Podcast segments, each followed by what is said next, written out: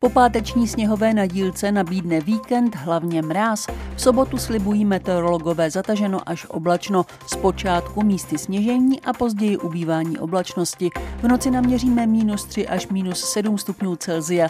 Přes den se budou teploty držet mezi minus 6 až minus 3 stupni. Neděle by měla být polojasná. Nejnižší noční teploty klesnou k minus 11 až k minus 15 stupňům Celzia. Přes den teploměr ukáže minus 7 až minus 3 stupně Celzia. Večer se mohou tvořit díky větru sněhové jazyky. Kamion havaroval v pátek před půl pátou ráno na 156. a půltém kilometru dálnice D1 ve směru na Prahu a zůstal stát nepojízdný přes všechny jízdní pruhy. Tvořily se dlouhé kolony. Potíže hlásili řidiči ze silnice Znojmo Jihlava, z kruhového objezdu na silnici 1 lomeno 23 a 1 lomeno 38, takzvané bývalé kasárenské křižovatky. Obtížně byla sízná i silnice u obce Rybné, silnice v Kralicích nad Oslavou, z Kostelce do Jihlavy a mnoho dalších. Jezděte opatrně. Provozovatelé ski areálu a sjezdovek na Vysočině v týdnu vyráběli technický sníh. První lyžaři vyjedou na svah Čeřínek, který startuje provoz jako první v pátek 16. prosince.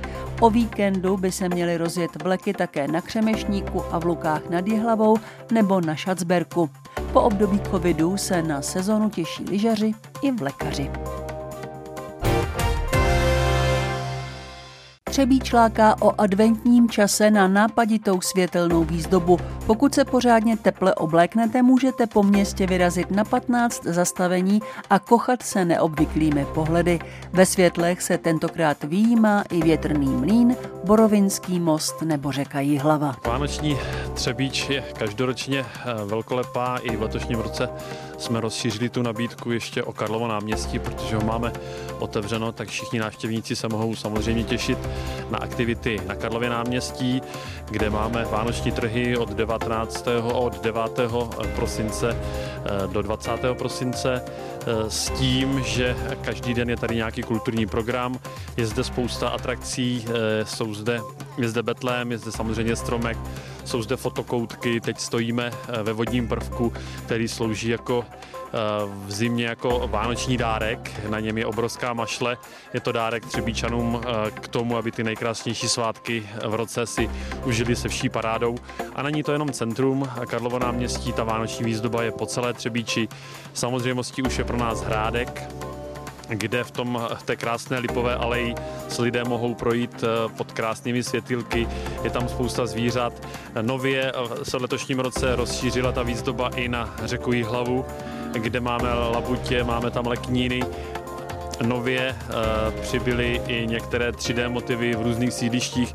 Zkrátka Vánoční Třebíč stojí za to, svátky Vánoční jsou ty nejkrásnější a úplně to evokuje k tomu, abychom se procházeli po Třebíči, užili si její krásy, aby zkrátka lidé eh, byli aspoň v ten adventní čas na sebe milí, usměvaví a zkrátka s tou rodinou trávili ty uh, svátky společně.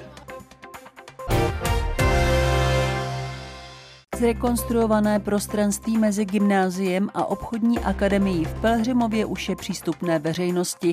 Park byl téměř dva roky částečně uzavřený a prošel celkovou rekonstrukcí. Výsadba 14 stromů celý projekt završila. Úspory energií hledají města na různých místech. V Havlíčkově Brodě se šetření elektřinou dotkne veřejného osvětlení. Ve všech příměstských částech města lampy zhasnou od půlnoci do 4 hodin do rána. Opatření začne platit od 2. ledna roku 2023. Město by tak mohlo uspořit až stovky tisíc korun ročně. Technické služby města ještě vytipují další ulice, kde by se mohlo noční svícení omezit. Na vánoční zápas 27. prosince v Pelhřimově proti Vsetínu můžete jet společně se spolkem fanoušků HC Dukla Jihlava. Odjezd je naplánovaný od infocentra CZ Loko Areny v 16.30 a zápas začíná v 17 hodin a 30 minut. Cesta ceny je 70 korun. Stupenky si každý fanoušek zajišťuje sám. Pokud chcete využít nabídky a vyrazit se spolkem na zápas, hlaste se předem. Kontakt najdete na webu Dukly Jihlava.